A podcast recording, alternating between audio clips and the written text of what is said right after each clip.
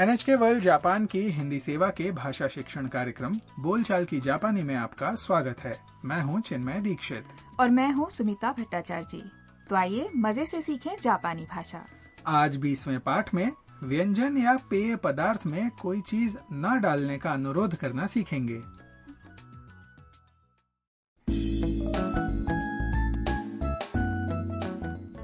ताम वियतनाम से जापान आई विदेशी छात्रा है वो चीनी फोटोग्राफर मिया के साथ होक्काइडो आई है दोनों साप्पोरो शहर में एक मछली बाजार के पास ताजा समुद्री खाद्यों का आनंद लेने के लिए एक रेस्तरा में आई हैं। तो आइए सुनते हैं बीसवें पाठ की बातचीत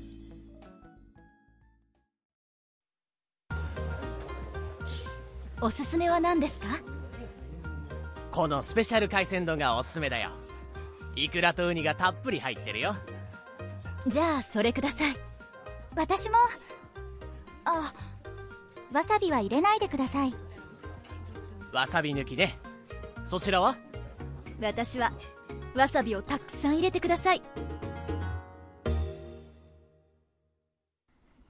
अब इस बातचीत को फिर से हर वाक्य के अर्थ के साथ सुनते हैं पहले मिया ने रसोइये से कहा おすすめは何ですか आपका सुझाव क्या है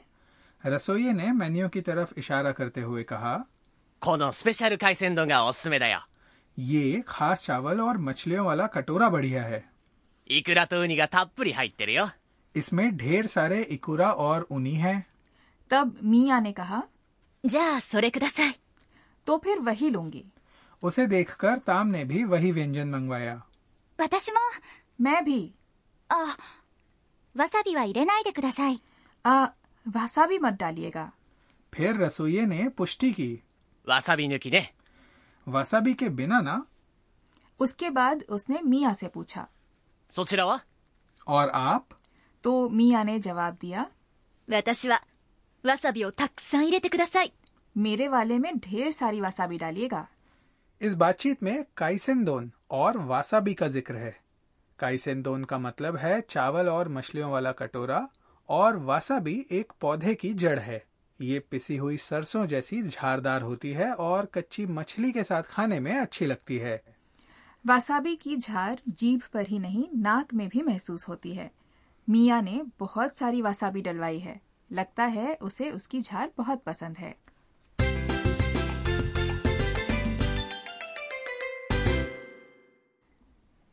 आज का मुख्य वाक्य है わさびは入れないでください यानी वासाबी मत डालिएगा ये वाक्य याद करके आप व्यंजन या पेय पदार्थ में कोई चीज न डालने का अनुरोध कर सकेंगे इस वाक्य में わさび का मतलब है पिसी हुई वासाबी और 入れないでください का मतलब है मत डालिएगा आज के वाक्य में ध्यान देने वाली बात यह है कि व्यंजन या पेय पदार्थ में कुछ न डालने का अनुरोध करते समय क्रिया के नाई रूप का उपयोग करते हैं और उसके बाद लगाते हैं でください क्रिया के नाई रूप में अंत में नाई लगता है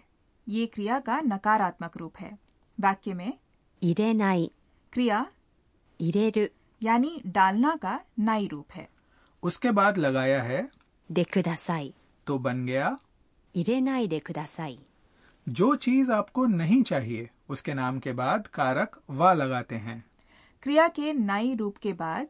でください जोड़कर आप कुछ न करने का अनुरोध कर सकते हैं तो अब ये वाक्य बोलने का अभ्यास कर लीजिए 入れないでください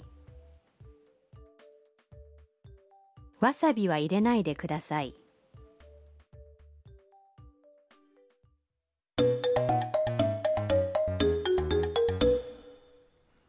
अब एक कैफे में चल रही छोटी सी बातचीत सुनते हैं इसमें ग्राहक पेय पदार्थ में कोई चीज न डालने का अनुरोध कर रहा है オレンジジュース一つ氷は入れないでくださいかしこまりました और अब समझ लेते हैं इसका अर्थ पहले आदमी ने कहा オレンジジュース一つ氷は入れないでください एक संतरे का रस बर्फ मत डालिएगा オレンジジュース है संतरे का रस 一つ का अर्थ है एक और 氷 का मतलब है बर्फ उस आदमी को संतरे के रस में बर्फ नहीं चाहिए इसलिए उसने कहा 氷は入れないでください जवाब में महिला ने कहा かしこまりました जी ये अच्छा या समझ गई कहने का औपचारिक तरीका है तो अब सुनिए और दोहराइए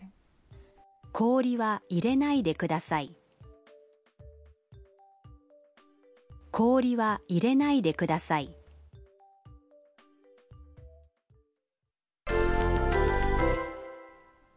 अब आप भी वाक्य बनाने की कोशिश कीजिए मान लीजिए कि आप दुकानदार से कहना चाहते हैं कि आपकी सलाद में ड्रेसिंग न डाले ड्रेसिंग को जापानी भाषा में कहते हैं ドレッシング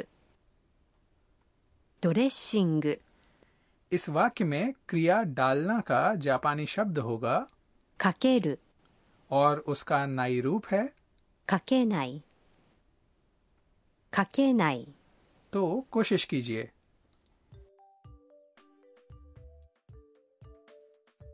ドレッシングはかけないでくださいドレッシングはかけないでください अब मान लीजिए कि आप खाना ऑर्डर कर रहे हैं और दुकानदार से कहना चाहते हैं कि उसमें मिर्च न डाले मिर्च को जापानी भाषा में कहते हैं 唐辛子唐辛子 उसका नाई रूप है 使わない使わない तो वाक्य बनाने की कोशिश कीजिए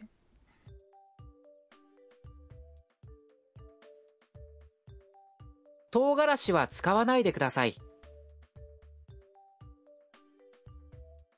唐辛子は使わないでください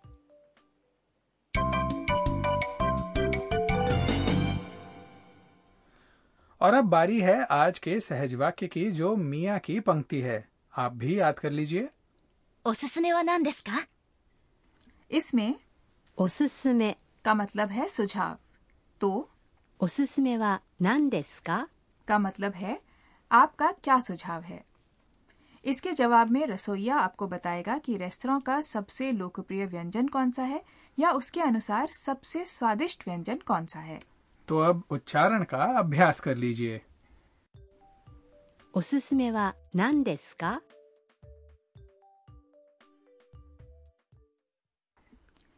और अब आज की बातचीत एक बार फिर से सुन लेते हैं おすすめは何ですかこのスペシャル海鮮丼がおすすめだよイクラとウニがたっぷり入ってるよじゃあそれください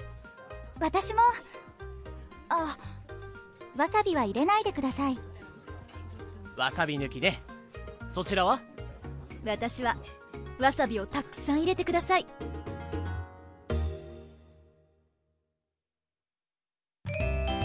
食いしん坊カイトにお任せ अब बारी है अंश काइतो के साथ खाना पीना की आज हम बता रहे हैं होक्काइडो के प्रसिद्ध समुद्री खाद्य पदार्थों के बारे में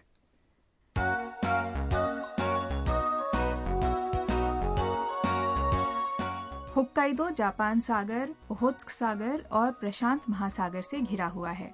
इस वजह से वहाँ का मत्स्य उद्योग बहुत समृद्ध है वहाँ केकड़ा समुद्र फेनी सामन इकुरा यानी सामन के अंडे और अन्य बहुत सारे समुद्री खाद्य खूब मिलते हैं दुनिया भर में फैले खाने पीने के शौकीन लोग होक्काइडो के समुद्री खाद्यों का स्वाद पहचानते हैं खास तौर पर यहाँ की सीपों का बड़ी संख्या में निर्यात होता है होक्काइडो के बंदरगाहों के पास बहुत सारे रेस्तरा हैं जहाँ कच्चे केकड़े या झींगा मछली के स्थानीय व्यंजनों का आनंद लिया जा सकता है ताज़ा समुद्र फेनी और समुद्री साही भी बहुत स्वादिष्ट होती हैं। अगर आप होक्काइडो घूमने जाएं तो मौसमी समुद्री खाद्य का भी भरपूर लुत्फ जरूर उठाइएगा